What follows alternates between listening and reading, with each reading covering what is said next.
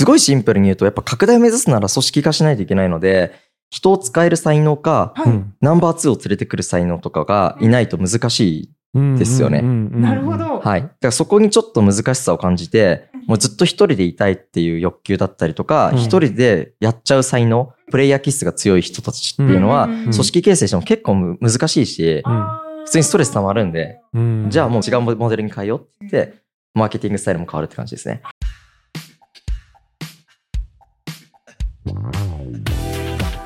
皆さんこんにちは渡辺康介です斉藤美穂です。この番組は型にはまらず自分の才能と個性を生かしビジネスライフスタイルを謳歌している方をお呼びしその生き様に迫る番組です。よろしくお願いしおます願いします。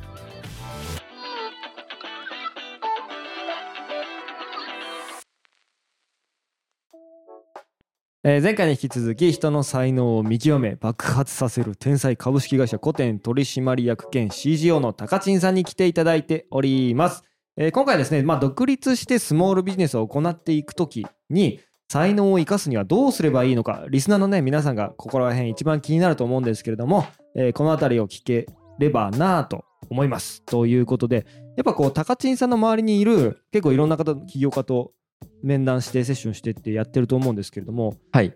やっぱみんな基本的には才能を生かしまくってる人が多いですよね。えっと、今はそうですね。ででも昔よくセッションさせていただいた方は、これから爆発させて自分の仕事にしたいっていう人が結構多かったので、それこそ今日のテーマで言う、うんその才能を生かしたビジネスモデルで、まあ、俗にフリーランスが生きていけるぐらいのビジネスモデルとか、うんまあ、一人社長とかのモデルを形成することは、スキルとしては僕は結構一番得意分野の領域。おー来たこれ。や一番のゲスト呼んじゃったね。ね。これは第5回にして最終回みたいな 終わりになんないけど。これさやっぱ人と話して例えば僕はこれがやりたいですでもよくよく話聞いたらそれあなた向いてないんじゃないみたいなことって結構あるんですか？あ、全然ありますね。あやっぱあるんだ。はいそれが例えば一番怖い。具体例うんなんとなくでいい。ああ、だからそれこそなんかプロデューサーみたいな仕事をやりたいと。要は誰かをプロデュースして、えっと、その人を活躍す、有名にさせたいみたいな仕事をしたいって言ってる方がいいらっしゃったことがあって、うんでもその人マーケットインの思考ゼロなんですよ。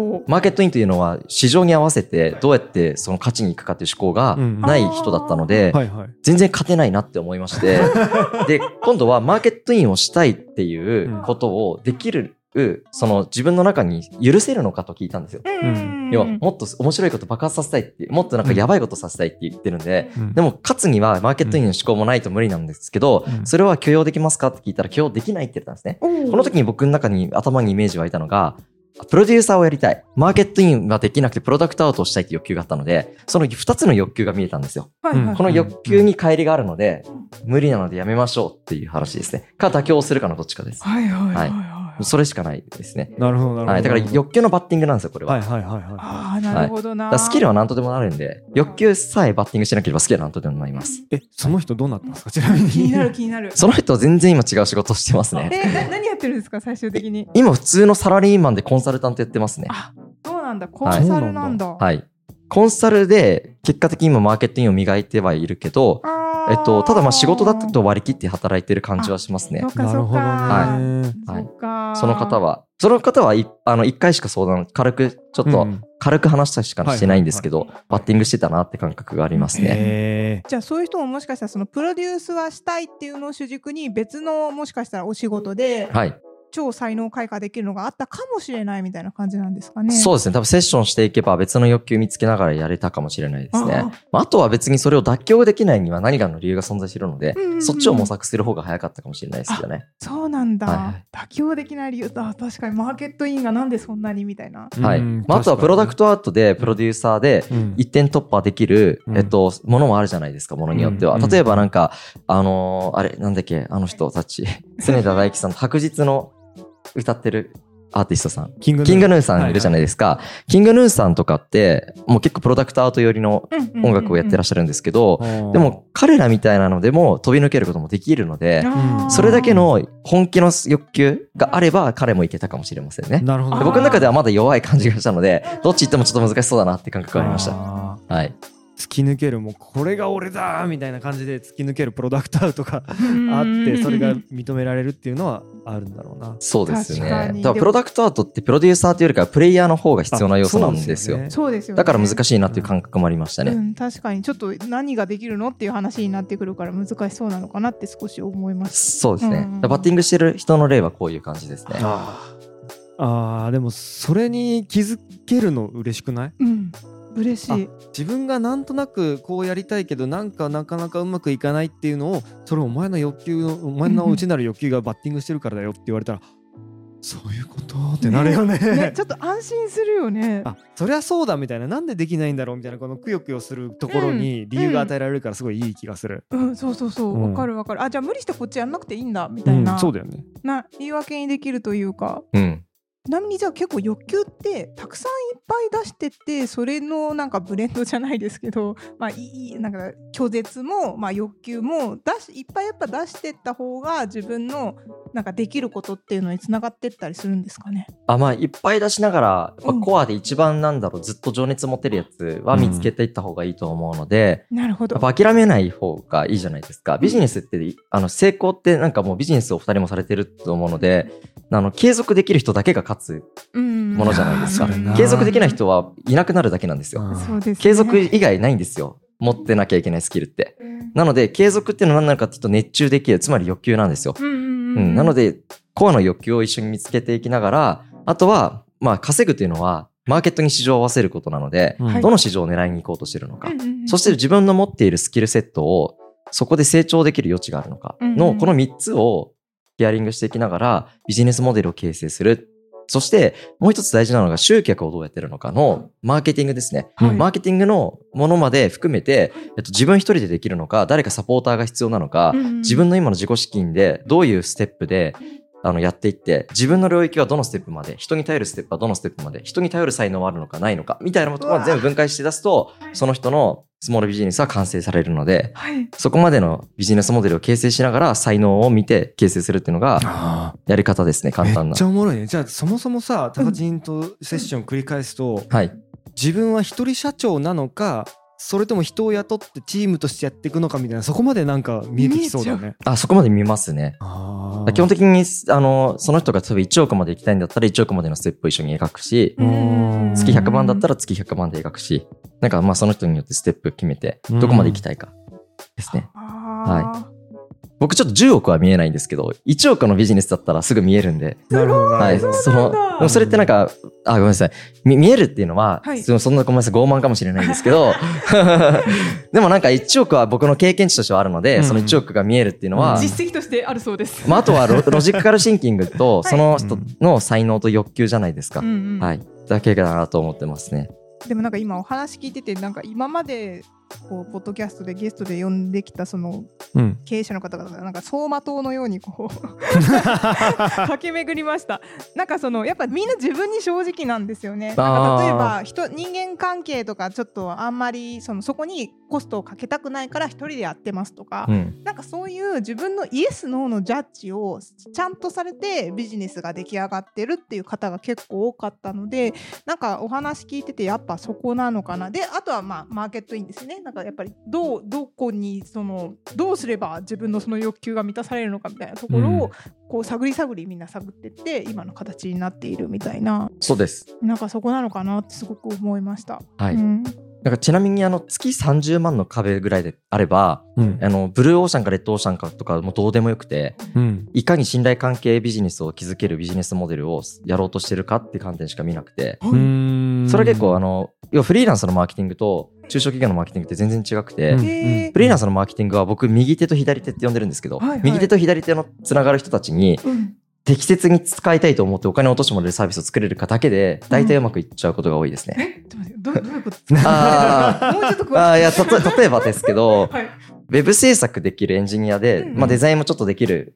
まあウェブデザイナーって大体エンジニアもできるじゃないですか、フロントエンジニアとして。じゃあサービスサイト作れますと。うんそのサービスサイトを売りたいですって言った瞬間に、知り合いで買いたいと思ってもらえるほどのスキルと能力と魅力がこっちにあれば売れちゃうじゃないですか売。れるだから右手と左手にしか、その、つながれる、まず最初二人に売りなさいと。二二人に売れればつながっていくから、2人に最高に買いたいと思ってる商品を作ってくださいがマーケティングなんですよ。でも中小企業のマーケティングというのは拡大を考えているので、もっと大衆向けに広がるにはどうしたらいいのかなとか、プロモーションかけたらどうすればいいのかなとか、広告戦略どうするとか、そういう話になってくるんで、ちょっと概念が違うので、どのビジネスモデルサイズを考えようとしてるのかによって、マーケティングスタイルも変わってくるし、あとはそのマーケティングスタイルに合わせた才能の生かし方も変わってくるって感じですね。へえあマーケティングスタイルによって才能の生かし方が変わってくるってなんか面白いなって思いました。えちょっともうちょっと詳しく聞きたいです。ね、自分が持ってるものをどう生かすかの生かし方が変わってくるって面白いですよね。そうですね。うん、すごいシンプルに言うと、やっぱ拡大を目指すなら組織化しないといけないので、人を使える才能か、はい、うんナンバー2を連れてくる才能とかがいないと難しい。うんですよねなるほ。ど。はい。だからそこにちょっと難しさを感じて、もうずっと一人でいたいっていう欲求だったりとか、うん一人で、えっと、やっちゃう才能、結構プレイヤー気質が強い人たちっていうのは、うんうんうん組織形成しても結構む難しいし、うん普通にストレス溜まるんで、うんじゃあもうビジネスモデルそこから形成やめよう。違うモデルに変えようって、マーケティングスタイルも変わるって感じですね。人雇えれば広告とかも全然打てるじゃないですか。確かに、はい一人の方が向いてるのかいろんな人と一緒にやるのが向いてるのかみたいなところって結構大きい分かれ目なんですかね。分かれ目ですね。うんあまあなんか一人で食っていくってなったら本当フリーランスでね、ーうんうん周りの仲間からどんどん受注してっていう生き方で全然やっていけるもんね。そうです。ね。いやなんか僕もいつからか人を雇って楽しくなっちゃったんでなんかでも人は変わるよなってちょっと思いました。ああそうね。あそうだ僕も最初は独立した時はやっはいぱその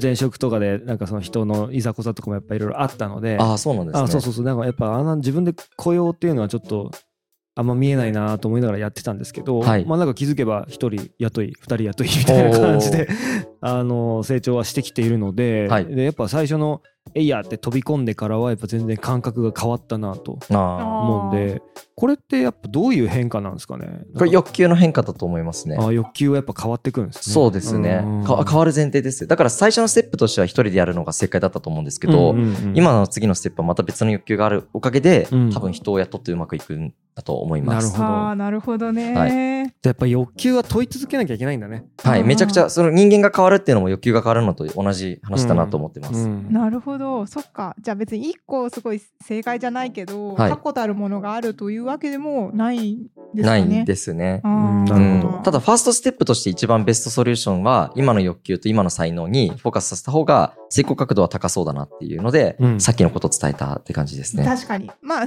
どっちみちい今しかわかんないですもんね。そうですね。欲求なんて そうなんですよ。未来の欲求なんてわかんないですもんね。わかんないと思いますねうんそうですね。はい。なんかちなみに私はい結構気になってるのが、あ、はいはい。あの第1回で結構多くのうんその経営者の方が言語ができてないみたいなお話をされてて、はい。なんかそれであそうなんだなって思ったんですけどだからそんな中でもこの人マジ自分の才能を生かしてるなみたいな人って今までなんか高人さんの会った人でっていらっしゃったりするんですかね？あ悩んでるってことはあんまやっぱいないのかな？あんまりいないですね。やっぱそうなんだいないんだ。みんな迷あの、まあでも、それこそ、あの、古典の深入り、代表の深入り之助は、はいあの、今すごい才能生かされているなって感覚は感じますけどねなん。だ、えはい。深井さんはどどんな方なんですか？深井龍之介ですか？えっと、彼は、その、俗に言う、こう、カリスマっぽいカリスマさを持ってなくて、うんううんんなのに、こう、天才たちを引き寄せる才能を持っているんですよね。でなぜ天才たちを引き寄せるのかっていうと、うん完全に任せるっていうことができちゃうっていうことと、うん。あと彼が見ているさ未来が結構僕らが想像してないほどの未来を見てるんですよ。これはなぜかといえば歴史を知りすぎてしまったがゆえに、えっと、この現象はこうなるだろうって、歴史から別にそんなに推測できるわけではないんですけど、これ絶対必要だろうっていうのが、歴史知ってると、あの、必要ないことはわかるんですよね。今の未来、うん。現代において。で必要なことが明確に分かっているので、それが見えてて、うん。えっと、いつも僕らはそれを言われてもよくわからないんですね。うん。で、1年ぐらい経つとようやく分かってくるんですよ。だからその瞬間に、あの、彼の言葉が直感的に合ってる可能性が高いので、うん。僕らが言語化しようとか、僕らがその彼が言ってることを実現させることをうん。アシストしたいって思わせるような力を持ってて、うん。そこにすごい面白い人たちが集まってくるんで、ななんか、そういう意味で彼の才能はすごいなと思ってて、ただ、えっと、すごく、あの、構造化もあるし、合理的も知性もあるんですけど、なんかあの、キングダムっていうのを見たことがない人だったらわからないかもしれないですけど、私読んでるのでわかあ、る本当ですか？あの、知略型の本能型がどっちも混ざってるタイプで、王毅将軍なんですよ、僕からすると。あ。あそうなんだ、はい。あのー本能でも直感で匂いで、危機も察知するし、成功も察知するんですけど、はいでも、知略も持ってるんですね。はいはいはいでも、僕の中では結構本能も強いタイプだなと感じているので、うんうんだから僕みたいな直感型の才能も見極めてくれたんだなと思っています。だからバランスよくチームメンバーも、知略型もいれば本能型も結構バラバラにいるんですけど、へはえ、それを様々な知性と呼んでいるんですけど、僕らは。様々な体感、直感型の知性、言語化の知性とかがいろんな知性を集めて、あポートフォリオがあって、その組織が成り立ってうまくいく。ーはいうん。で、彼は今自分の才能に集中するっていう形をやってるっていう感じですね。すごい、ま、キングダムの話出てくると思わなかったんですけど、でもすはいごいわかりやすくて、あはい。そうか知性っていうもので結構そうやってなんだろう人が持ってるものみたいなのを、はいこう組織の中でマッピングしてるみたいな感じなんですかね。そうですね。でもそれもやっぱり彼が明確に言語化し、自分の欲求言語化されてるから、うんうん分かりやすいんですよね。うん。そのための過程プロセスは一緒にみんなで考えていったらいいじゃないですか。うん。うん。そうですね。はい。あちなみにそうたかちんさん直感型なんですね。僕はめちゃくちゃ直感型なので、今言語化してるのは訓練でしかなくてあ、あんまり得意な得意ではない領域で、自然にそういう人だと思っていやいや、い言語化の人だと思ってた？そうそう。や、全くそうではないので、はい。まあ、今、その本をまだ企画通ってないんですけど、出そうねって一緒に言ってくださってる編集者の方がいて、うんたかちんさんの課題は言語化力なので、えっと、ノートとか書いて練習していきましょうって言われて、今、あの、ノートかこれから書いていこうかなと思ってるぐらい、へーはい。めちゃくちゃ言語化苦手なんですよ。社内でも多分一番苦手ですね。はい。え古典バケモンかバケモンですね。全員バケモンですよ。多分これは。まあ、古典アカデミックな方々が多いので、まあ言語化が訓練されてるんですよね、比較的。で、アカデミックコンサルタントが多いんですよ。ああ、まあ、うーんどっちみち言語化能力みたいな感じですね。そうなんで。す。うんああ、やばい。まあ、それで言うと僕が定期的にバーに行くのは、バーのマスターって言語化力高いので、なるスナックのママも言語化力高いので、うんまあ、昨日もすごく教えてもらって、いや君が言ってる難しい言葉は6歳児にわからないでしょって言われて、6歳児にわかるように本質的なことを言うのが、本当に言語化力が高いやつだよって言われた瞬間に、ほど。うもうわ本当できてないわって反省しました。確かに6歳児には分からんわー そのバーのマスターすごいっすね。はい、結構強烈な S っ気のあるマスターなんですよ。え、でも好き好きそういうの。つい通っちゃうんだねはい。ねついついね、叱られに行っちゃう、ラジオやったら。めちゃくちゃ面白いと思います、ああいう人がいるから。ああ確かに確かにそのスナックのママとかそのバーのマスターとかって本当すごいですよね。やっぱてあ僕はあの、よ全世界の一番のファシリテーターの天才は、バーのマスターかスナックのママだと思ってます。確かにそうかもあの人たち何なんでしょうかね。ね。で、ね僕もよく、あ、どういう人ってイメージつかないでられるんで、いうん、や、ファシリテーターの天才だよって言ってるんですけど、そういう属性ですよね。回すのが天才的にうまいんですよね。そう言われたらそうだねで、空気も分かってるんで、うん押し引きがうまいんですよ。うんわかる、はい、で、お金落とすタイミングも分かってるんで、素晴らしすぎるわ。すごいですよね。そうですうね。ん。そうスナックをそういう風に捉えたことはなかったですね確かにうね。ん。あの、だから結構言語化を進めたいんだったらスナックおすすめですね。通おうはい。ね紹介してください。はい。大体あの、安いんで、飲み放題、カラオケで4000円とかのとこ多いのであ、そうなんですはねい。。はい、コスパいいと思いますあ。んまりスナックって私行ったことないからわからないけど。あ、じゃあ今度行きましょう。あ、ぜひぜひ行きましょう。やったー 連れてってもらおううん、連れてってもらおう。なんかお話聞いてるとやっぱりなんだろういい意味で才能ってそんなに高尚なものじゃないんだなっていう気がちょっとしてきたというか自分のすごい身近にあるものうん。どこかに自分の才能があるかもしれないみたいな風に思っちゃいがちじゃないですかその自分探しにインドに行くやつ。あそうそうそうそうそう。過去1回以上は絶対みんな才能発揮してますよ。過去を振り返れば、才能はすぐ浮き彫りに出るので、ただ過去を振り返ればいいだけですね。確かに。内省すると出てくるって感じなのかな？振り返って。でも多分それが一人じゃ結構むずいからそうね。誰かに聞いてもらってっていうのが有効になってくるんだろうね。そうですね。そうですよね。まあ、内政と、あとはやらなきゃいけないことをたくさんやった結果、うん。そぎ落としていくっていう方法もあって、はい。これを別のこあの言葉で加減上場って言ってる人がいるんですけど、要は、まず加えていくと。で、減らしていくと。で、割って掛け算していって、うん才能生かされるよっていう原理もあるので、まあ今まだ見つかんなくて、全然わかんないですっていう人は、うんやらなきゃいけない環境にたくさん行って、まずスキルとか磨いたりとかいろんなことやってみてなるほどね。あ俺が生かされるのはここかもって分かるまでチャレンジすることは一個の才能の生かし方としてはありますね。あかーもしくは結構それをやってきた人はうんもう振り返ればいいです過去確かに散々働いたわと。そういう人はもう過去振り返ればいいです。もうええわそうだよね。なんかこうブラック企業をなんかうん。来賛するわけじゃないけど、はい。ね、若いうちはたくさん働けと僕は思っちゃう派だし、僕も実際そうしてきたんでそうだね。うん、それがやっぱ早早道ですよね結局そっちの方が近道、んそうですね。早いですよ。もうすぐ才能開花しちゃうんで、うん詰め込んできたんで、あとなうんそぎ落とすだけじゃないですか。確かに確かにあれもやってきたけどまあできるっちゃできるけどでもまあ別にそんなテンション上がんないしみたいなことが分かってくるよね、はい確。かに。その中であなんかやってて楽しいとか面白いとかこれもっと興味あるから深掘りしたいっていうものが分かってくるんだろうね、そうです確。かに。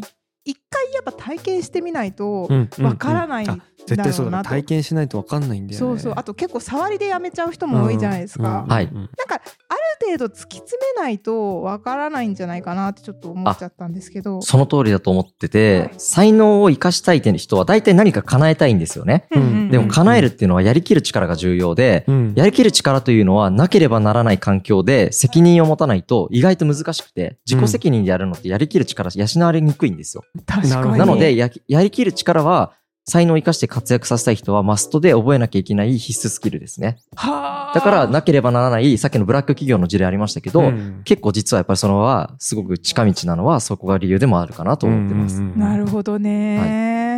なんかさ特定の企業出身者の起業家が多くてっていうのはなんかやっぱそういう経験をその会社で絶対積まされるっていうのがすごい多そうだよね。例えばなんかリクルートとかさサイバーエージェントとか、アクセンチュアとかあのそういうまあめちゃめちゃハードワークやって、はい。でもそこでなんかこうあれもやりこれもやりで自分が得意なことを見つけ不得意なことを見つけっうん。ていうことがある程度分かって社会の仕組みとかも分かって、うんうん。じゃあこれ俺ここでできるわっていうのが多分つかめて、うん。あのみんな独立していくのかなっていう。そうね。絶対あると思う、しかもああいう会社って自分がやりたいですって言ったらやらせてくれたりするじゃん、ああそうだね。そう。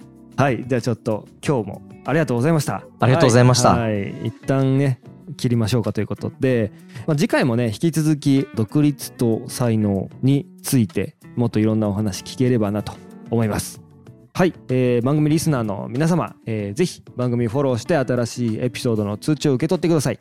番組公式ツイッターでは更新情報切り抜きなどをつぶやいているのでぜひフォローしてください。ハッシュタグボクスモで感想質問のツイートもお待ちしております。あと YouTube で、えー動画も配信しておりますのでそちら見ていただければみんな MC とゲストの、えー表情なんかも見られるので、えーそちらもお楽しみいただけたらなと思います。ということで本日もありがとうございました。ありがとうございました。た